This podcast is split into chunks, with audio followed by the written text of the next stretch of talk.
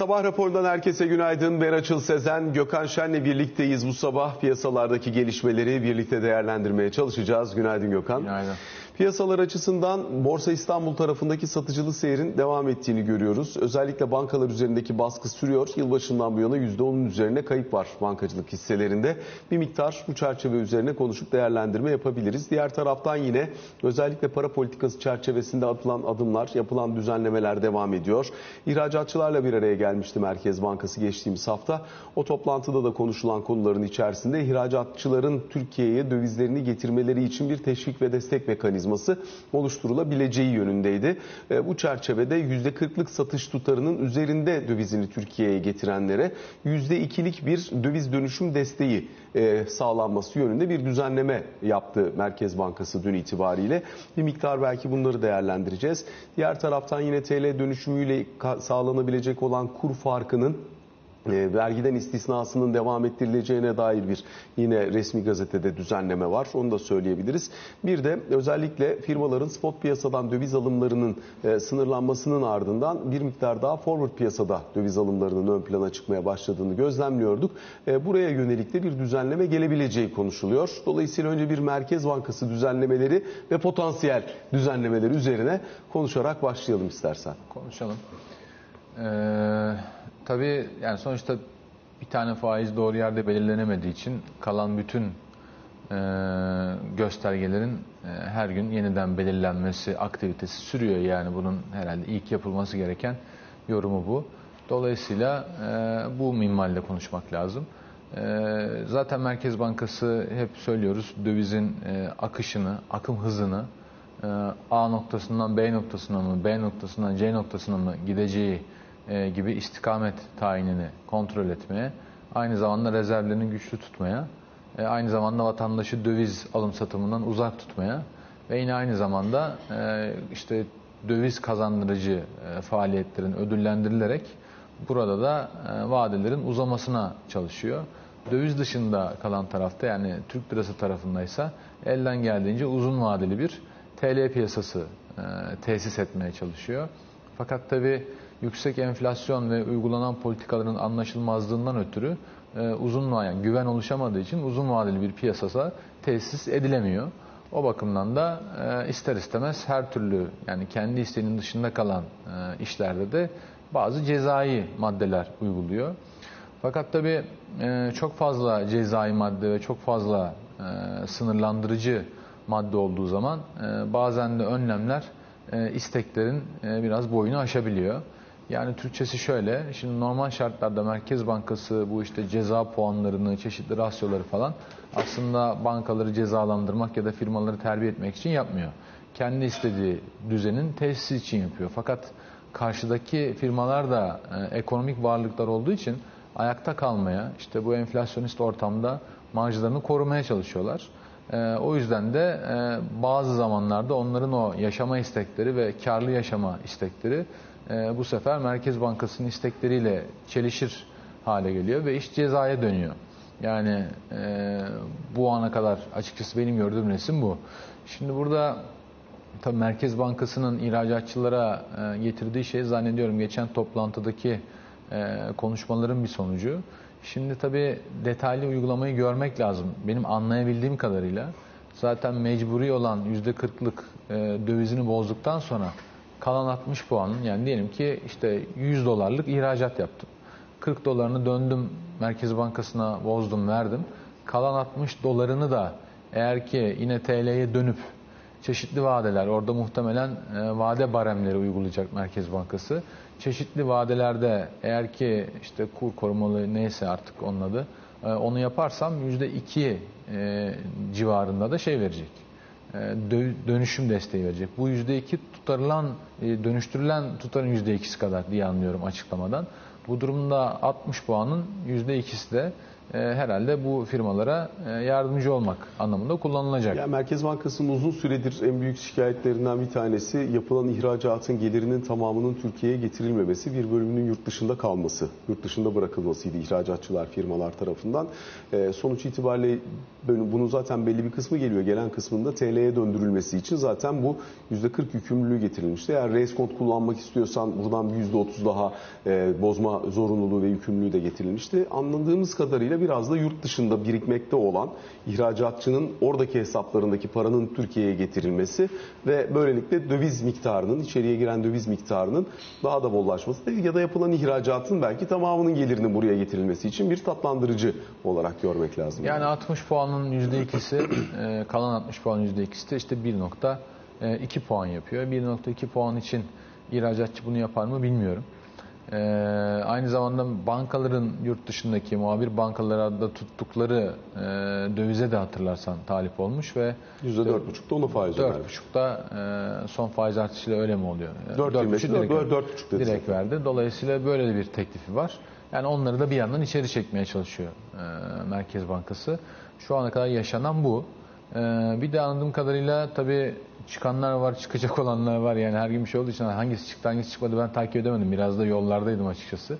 Ama Bunlar bunlar çıkanlar Bunlar şu ana kadar çıkanlar. konuştuklarımız çıkanlar bir de bu forward işlemler için getirilmesi düşünülen anladığımız kadarıyla bir ek menkul kıymet yükümlülüğü var. Dün bankalarda da forward işlemleri falan ciddi anlamda e, bu nedenle yavaşladığını, bazı bankaların durduğunu falan da duyduk.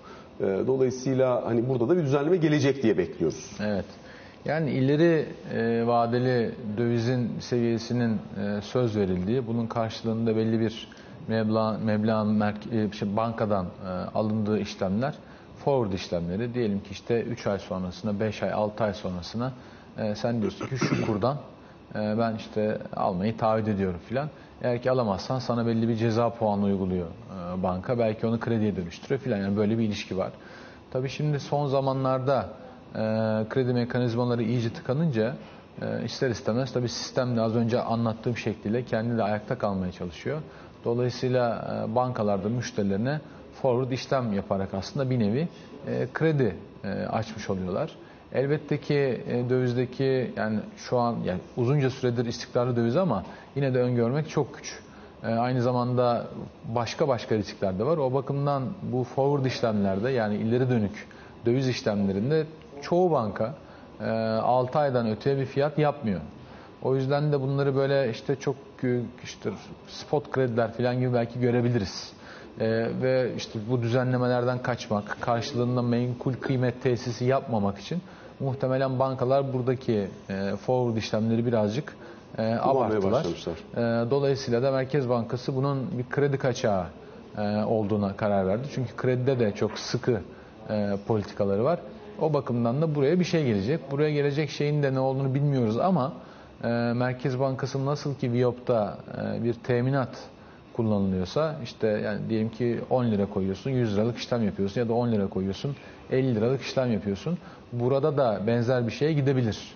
Yani Merkez Bankası burada kendi kredi politikasından kaçak olmasın diye e, böyle bir e, uygulamaya gidiyor anladığım kadarıyla. Yine bankalar tarafından bakacak olursak şimdi tabii ticari işletmelerde kar marjı kalmadığı gibi zararına aslında iş yapıyorsun. Çünkü işte 9 puan şu an politika faizi yani 13'ü 14'ü geçemiyor e, kredi faizleri ticari tarafta.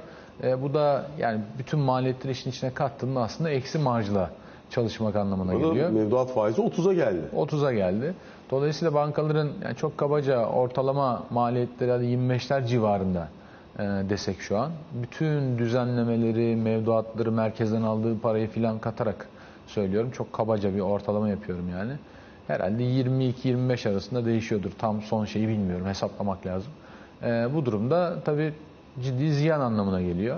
E, o yüzden de yani bankalar e, bu tarafa yöneliyorlar ve anladığım kadarıyla diyorlar ki e, şubelere ya da işte hani ticari birimlere e, siz şimdi faiz marjını yaratamıyorsunuz. Dolayısıyla negatif faiz marjıyla iş yapıyorsunuz. Bu durumda ücret komisyona yüklenmeniz lazım. Hatta ben e, birkaç bankacı arkadaşımla da e, konuştum. Her bankada tabii farklı isimler olmakla beraber e, yani belirli hedefler verilmiş. İşte madem buradan bu kadar zarar ediyoruz, öyleyse şunun yüzde şu kadarı kadar ücret komisyon yaratın ki zararı keselim. Kimisi başka şekilde. O bakımdan bunu da ya da bu tip işlemleri de bu ücret komisyonlarla e, en azından marjları tamir etmek için yapıyorlar. Dün İstanbul Sanayi Odası Başkanı Erdal Bahçıvan'ın da meclis toplantısında yaptığı konuşmada yakındığı şeylerden bir tanesi buydu. Yani kredinin maliyetinin üzerine bindirilen bu ek maliyetler nedeniyle kullandırılacağı söylenen rakamın çok üzerine gelinmiş oluyor dedi Erdal Bey dedi. E tabi işte bu yani sektör sektör bir farkı yok. Yani sen şimdi okul ücretlerine e, yüksek de olsa bir şey koyduğun zaman, ket vurduğun zaman bu sefer forma parası, işte kırtasiye parası, servis parası, Yemek yemek parasının parası, ikindi kahvaltısı filan diye onu senden zaten e, almak durumunda e, kalıyor ya da alıyor bilmiyorum artık herkesin günah boynuna. E, bankada e, o şekilde yani bunu da bir işte servis parası, işte resim defteri falan okul aile birliğine yardım filan gibi düşünebilirsin. Yani herkes bir şekilde marjları korumaya çalışıyor. Ee, bunun mantığı da bu. Dediğim gibi forward işlemlere tam nasıl bir şey gelecek bilmiyorum ama anladığım kadarıyla vadeye göre değişmekle birlikte aynen Viyop'ta olduğu gibi belli bir e, teminat bulundurma e, zorunluluğu belki getirilecek. Bu da zaten forward işlemin e, özüne epeyce e, aykırı ya da en azından hani maksat hasıl olmaz ama Merkez Bankası'nın istediği işte kredi e, tarafını en azından tırpanlar. Tabii dediğim gibi yani herkes farklı bir şey bulmaya çalışıyor. Farklı şekilde yaşamaya çalışıyor. E, ve bazen artık bu kadar yoğun e, düzenleme ve tebliğ rejiminde işler de istediğimiz yöne gitmeyebiliyor. Mesela e, kredilerdeki ben büyümeye baktığımda yani 13 haftalık ortalamalarda e, tüketici kredilerinin, e, ticari kredilerin yaklaşık iki katına çıktığını. Çünkü burada banka diyelim ortalama işte 20 küsürlerle 25'e varmayacak şekilde kendini fonluyorsa e, 28-30'lar civarı minimum e, bunu müşteriye pas edebiliyor tüketici kredisiyle. Dolayısıyla burada ciddi bir yani şey var, e, pozitif marj var.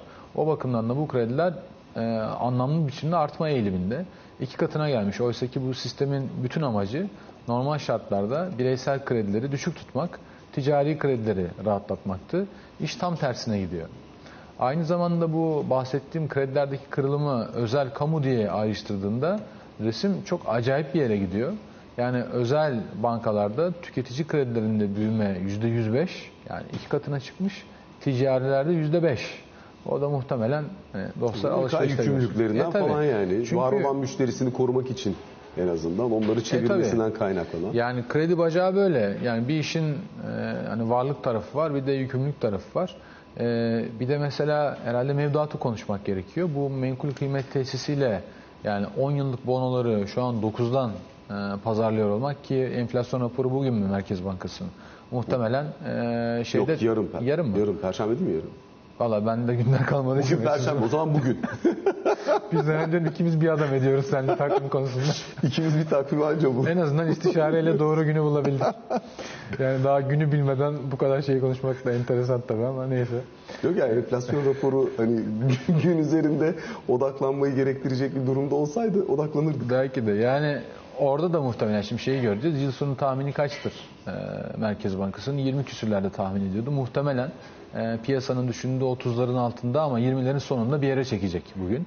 Yani o bakımdan hani Merkez Bankası da yıl sonu tahmini burada görürken ileri dönük e, tahminler de çok yani uçuk seviyelerde gezerken bankaların 9'larla bilemeden en fazla 10 puanla bir bonoyu e, kendi bilançosuna katmak istememesi normal. Böyle olunca da tabii mevduata yüklenmek durumunda kalıyorlar ve mevduat faizleri e, bu sefer yukarı gitmeye başlıyor. Ya o zaman işte faiz indirdim 9'la para veriyorum evet 1 trilyon lira sen öyle veriyorsun ama mevduat 9 e, trilyon liraya gelmiş durumda. Yani esas e, fonlamanın kaynağı bankalar açısından orası. Dolayısıyla oradaki vadeli mevduatın bileşik e, maliyetine baktığın zaman biraz önce senin söylediğin noktalara geliyor bankaların toplam kaynak maliyetinin ortalaması. E, bu ortamda sen 14 ile kredi ver dediğinde o olmuyor. O yüzden de hani politika faizi burada ben faizi indirdim dediğinde 30'luk e, mevduat faizi mi gerçeği yansıtıyor? İşte bir yıllık swap maliyetlerine baktığım zaman orada dün 38'ler civarındaydı. Bakayım nerelerde kapanmış. İşte o, o, o da yine aynen 38'ler civarında. O mu gerçeği yansıtıyor? Yoksa 9 mu gerçeği yansıtıyor gibi birden fazla faiz, birden fazla tartışma var. Yani evet işte anlatmaya çalıştığım şey de o ki e, yani hemen hemen istenilen her şey tersi yönde ilerlemeye başladı. Hatta e, ekonomiler yavaşlıyor diyerek e, son yaptığımız faiz indirimleri sonrasında bu terse gitme olayı hızlandı da. Yani biz ekonomi canlansın istedik.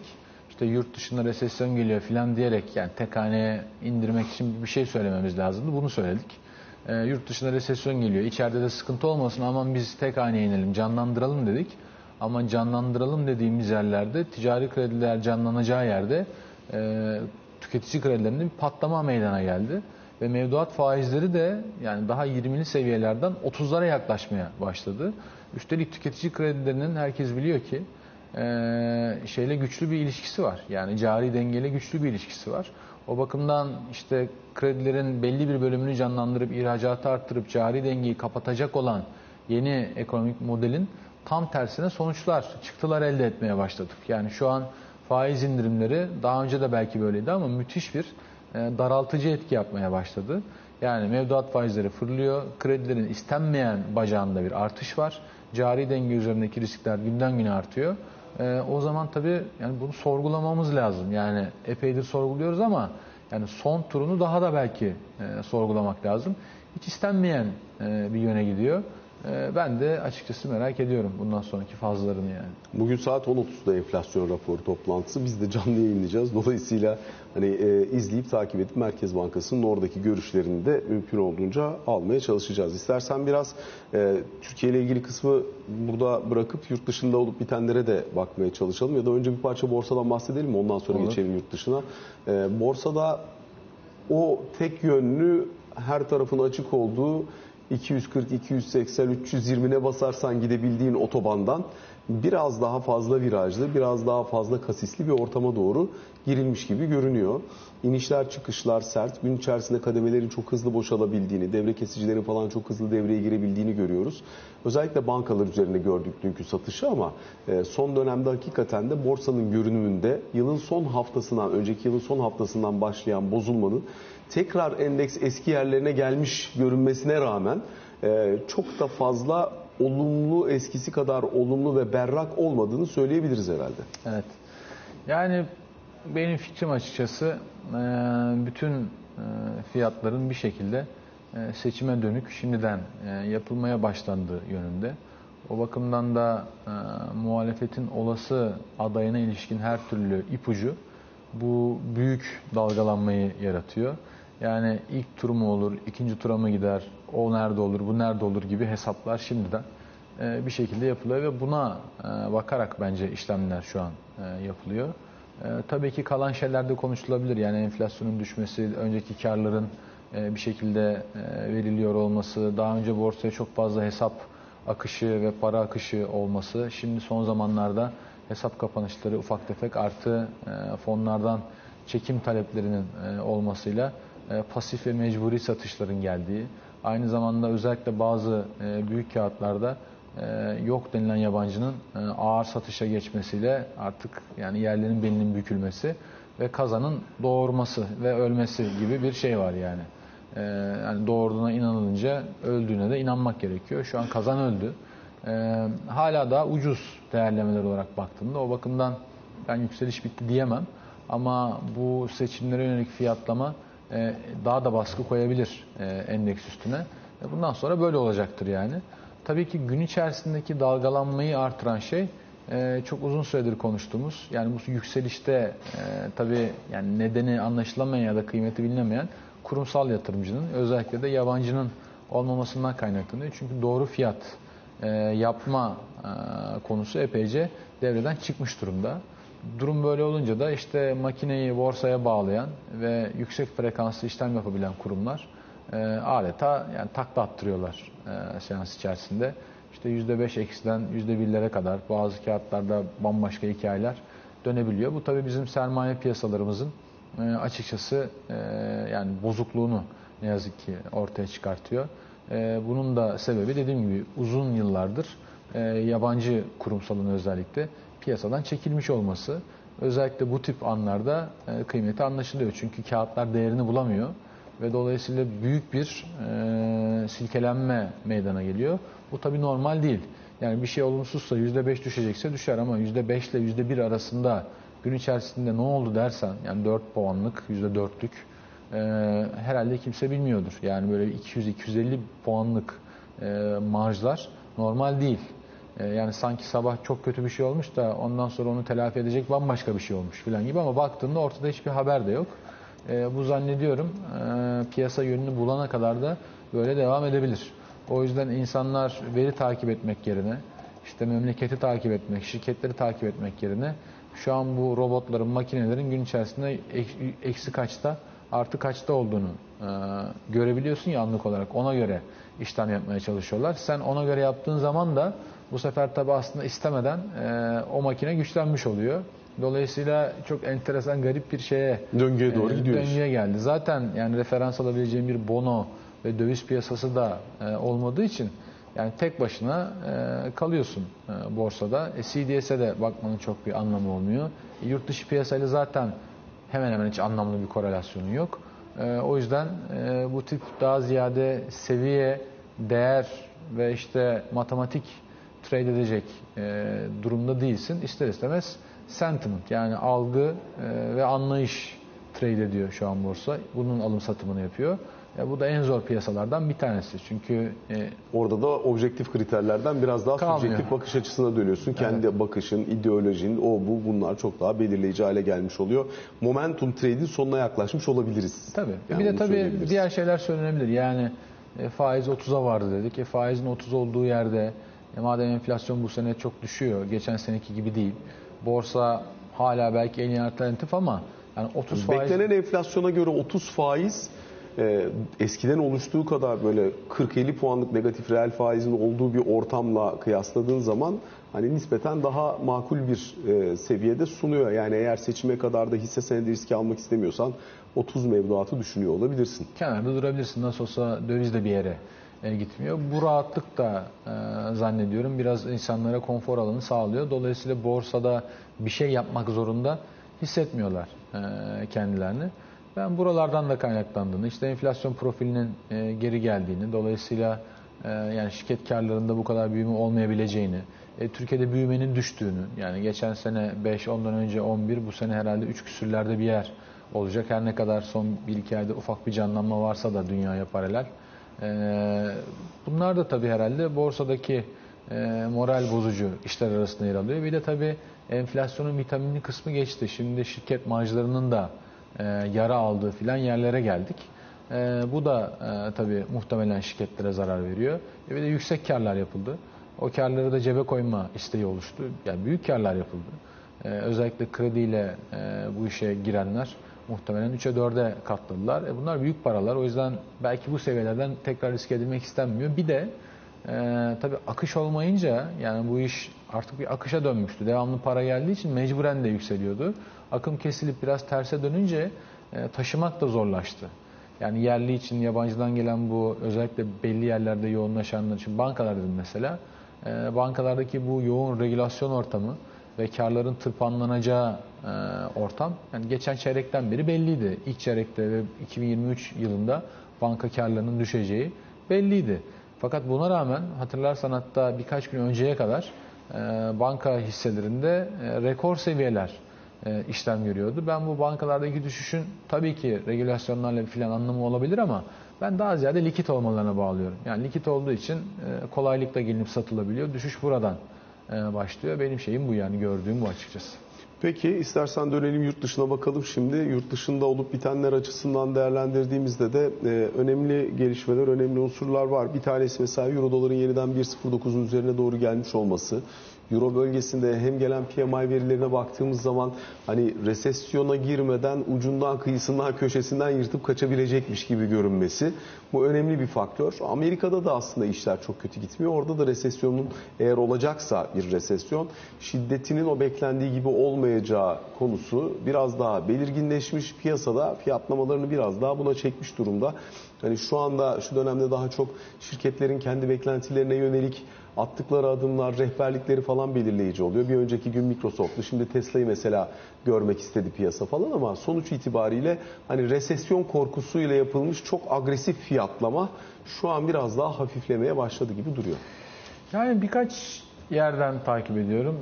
Bahsettiğin e, daha yüksek frekanslı e, soft veri üzerinden bu satın alma yöneticileri endeksinde son 1-2 ayda ufak tefek bir canlanma var. Enflasyonist baskılarda bir miktar hafifleme var. Ee, yine tedarikçi teslim sürelerinde nispi iyileşmeler var. Ee, bunların her biri tabii iyi haberler. Burada havaların iyi gitmesi, Avrupa'nın enerji krizinin e, ötelenmiş olması, hatta olmayacak mı acaba filan diye morallerin düzelmiş olması e, bence önemli e, rol oynuyor. E, resesyon bekliyorum ben de dünyanın çok yerinde. Ama e, geçen seneki kadar e, korktuğum resmin olmayacağını herhalde 1-2 ay önce anlamış durumdayım. Burada da konuştuk. Piyasalarda da bunun morali var. E, farklı yerlerden teyit etmek gerekirse işte Çin'in açılması, metal fiyatlarındaki artış, enerji fiyatlarının özellikle petrol ve türevlerinin çeşitli sebeplerle hala daha canlı kalıyor olmaları bence ümidin de bir miktar yeşerdiğini gösteriyor. Tabii bono piyasaları ve hisse senedi piyasaları henüz tam bir ortada buluşabilmiş değiller. Çünkü hem bono piyasalarına hem de kur piyasalarına baktığımda e, euro dolar vadelerinin mesela e, ya da işte gelişen ülke e, swap faizlerinin bu yılın ikinci yarısından itibaren faiz indirimleri fiyatladığını, işte son gelen verilerle İngiltere'de de bir tam faiz indirimi fiyatlandığını falan görüyorum.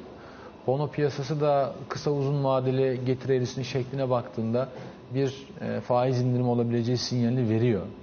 E, fakat hisse senetlerine baktığında e, onlar şu an işin yani en tatlı yerindeler. Yani enflasyon düşüyor, büyüme de çok kötü değil ama hani resesyonumsu bir ortamdan geçiyoruz. Nereye gitsek acaba? Offside'ımsı gibi. Offside'ımsı gibi. O, o tatta gidiyorlar. Şimdi yani makro görüntü bu. Ama zannediyorum ki işler parça çirkinleşecek. Yani işte şimdi kış ayları Amerika'da işten çıkarmalar başladı. Yüksek faizler kendini hissettirecek. E, çeşitli sebeplerle özellikle inşaat sektörü e, Amerika'da çok kuvvetli.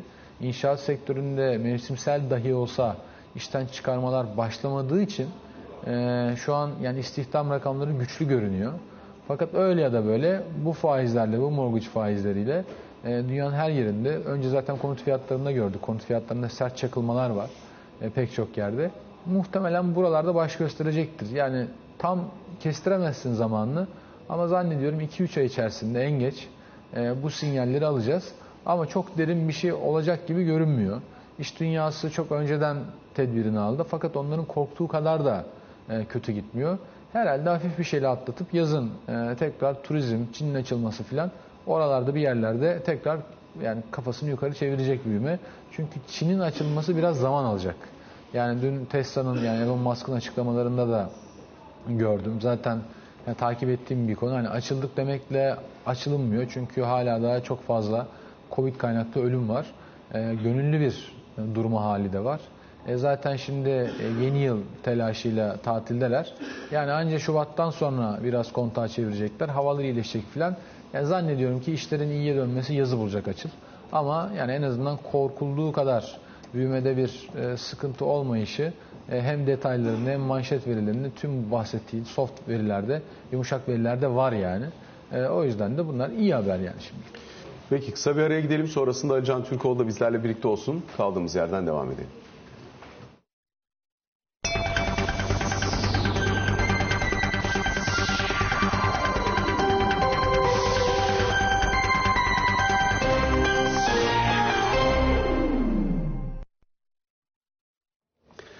Sabah raporunun ikinci bölümüyle karşınızdayız. Ali Can Türkoğlu ile birlikteyiz. Ali Can günaydın. Günaydın.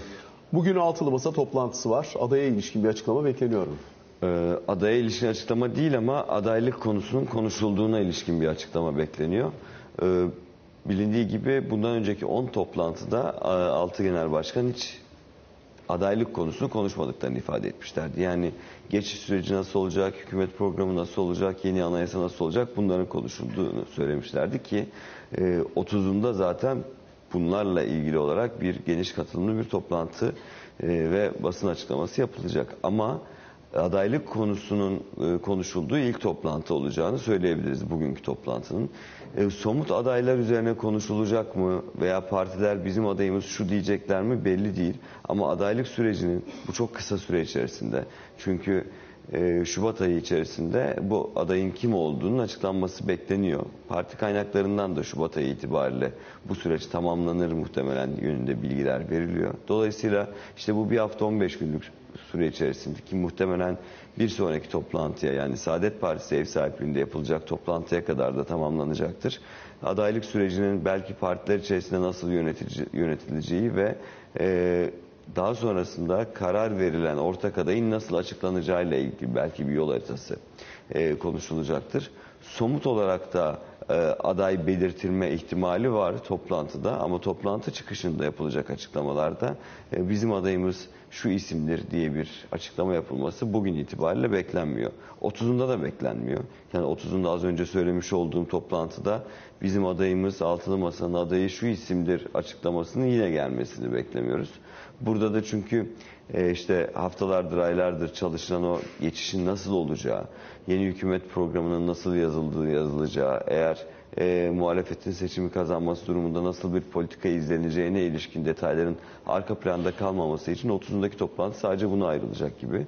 Ama Şubat başında bir toplantı daha yapılıp Saadet Partisi'ndeki Altılı Masa toplantısından sonra da artık Altılı Masa'nın e, Cumhurbaşkanı Erdoğan'ın karşısında Cumhurbaşkanlığı seçiminde çıkaracağı adayı netleştirmesi bekleniyor. Muhtemelen bu bir hafta 10 günlük süre içerisinde de çok yoğun bir şekilde karşılıklı ziyaretler devam edecektir. Bir yandan HDP süreci var bilindiği gibi.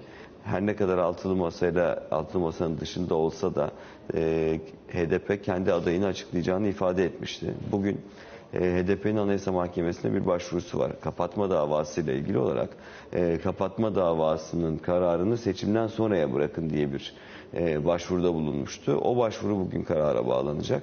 Raportörün raporu red yönünde. Yani böyle bir e, seçimden sonraya bırakılması yönünde bir karar alınmaması yönünde. Dolayısıyla bugün öğleden sonra bu da belli olacak. Dolayısıyla e, öğlen öğleden sonra saatlerinde siyasetten hem HDP sürecinin konuşulduğu hem de Altılı Masa'nın toplantısıyla beraber seçimdeki adaylığın e, veya işte adaylıkların ne zaman belli olacağına ilişkin kısmi açıklamaların yapılması bekleniyor. Şimdi peki mesela Cumhurbaşkanı adaylığı bir tartışma konusu. Milletvekili listelerinin falan nasıl oluşturulacağı daha büyük bir tartışma konusu zannediyorum. E, adaylıkta nasıl, nasıl olacak? Doğru adaylıkta çok kalındı. E, ta- aday belli olmadığı için ne zaman açıklanacak sorusu çok soruluyor tabii kamuoyu tarafından ama asıl sorunlardan birisi de bu. Çünkü 6 siyasi partinin seçimde tam anlamıyla bir ittifak içinde mi olup olmayacağı konusu halen belirsiz. Çünkü seçim kampanyası da öyle mi gidecek? Yani hem kendi partini savunup hem öbür taraftan başka bir adayı savunacaksın. Niye o parti değil benim partime oy vereceksin gibi tartışmalar falan da olacak. O yüzden Olacak. ortak liste olacak mı olmayacak mı belli başlı partiler içinde. Bunlar muhtemelen partilerin kendi içlerinde konuşuldu ama zaten hatırlayalım Millet İttifakı yani seçimde ittifak yapan Millet İttifakı ile Altılı Masa aslında şu anda birbirinin aynısı değil. Altılı Masa'nın tamamı şu anda Millet İttifakı'nı tam olarak e, anlatıyor mu? Buna ilişkin resmi bir açıklama yapılmadı. Yani bu altı siyasi partinin seçimde resmen beraber hareket edip etmeyeceklerine ilişkin resmi bir açıklama yok. Milletvekili listeleri belirlenirken 41 ilde kendi adaylarını çıkaracaklar evet ama geri kalan illerde e, büyük partilerin altında mı gösterilecek diğer e, oy olarak daha az alan siyasi partilerin adayları bunlara ilişkin bir açıklama gelmedi. İşte muhtemelen bunlar zaten 30'u itibariyle açıklanacak süreçten sonra e, kamuoyuyla paylaşılacak noktalar. Ama bir yandan milletvekili ki artık takvim belirlenmeye başladığı için yani 10 Mart ve işte bir iki gün öncesinde Cumhurbaşkanı'nın açıklama yapacağı veya 10 Mart'ta yaptığı açıklama sonrası hemen resmi gazetede yayınlanırsa işte Nisan başına kadar olan bir süreç var zaten. Milletvekili aday listelerinin hazırlanması, bunların sunulması gibi detaylar Yüksek Seçim Kurulu'nun oluşturacağı takvim içerisinde. Dolayısıyla çok uzun bir süre varmış gibi gözükmekle beraber aslında süreç çok kısa. 3,5 ay var zaten toplamda aslında bakacak olursan üç, seçim. evet seçime üç buçuk ay var. Öncesinde işte adayların belirlenmesi, listelerin belirlenmesi, bu listeler konusunda örgütlerin ikna edilmesi eğer bir birleşik liste üzerinden gidilecekse. Dolayısıyla il kampanyaların, ilçe kampanyalarının başlaması, adayların işte turlara çıkması, liderlerin de bu turlara eşlik etmesi gibi başlıklar düşünüldüğünde çok hızlı geçecek bir üç buçuk aydan bahsediyoruz. Dolayısıyla altılı masa açısından bakıldığında bu önümüzdeki 10-15 günlük süre e, bence şu toplantıların yapıldığı süre zarfından çok daha yoğun toplantılarla ve çok daha önemli kararlarla geçecekmiş gibi gözüküyor. Dolayısıyla altılı masa tarafı bu.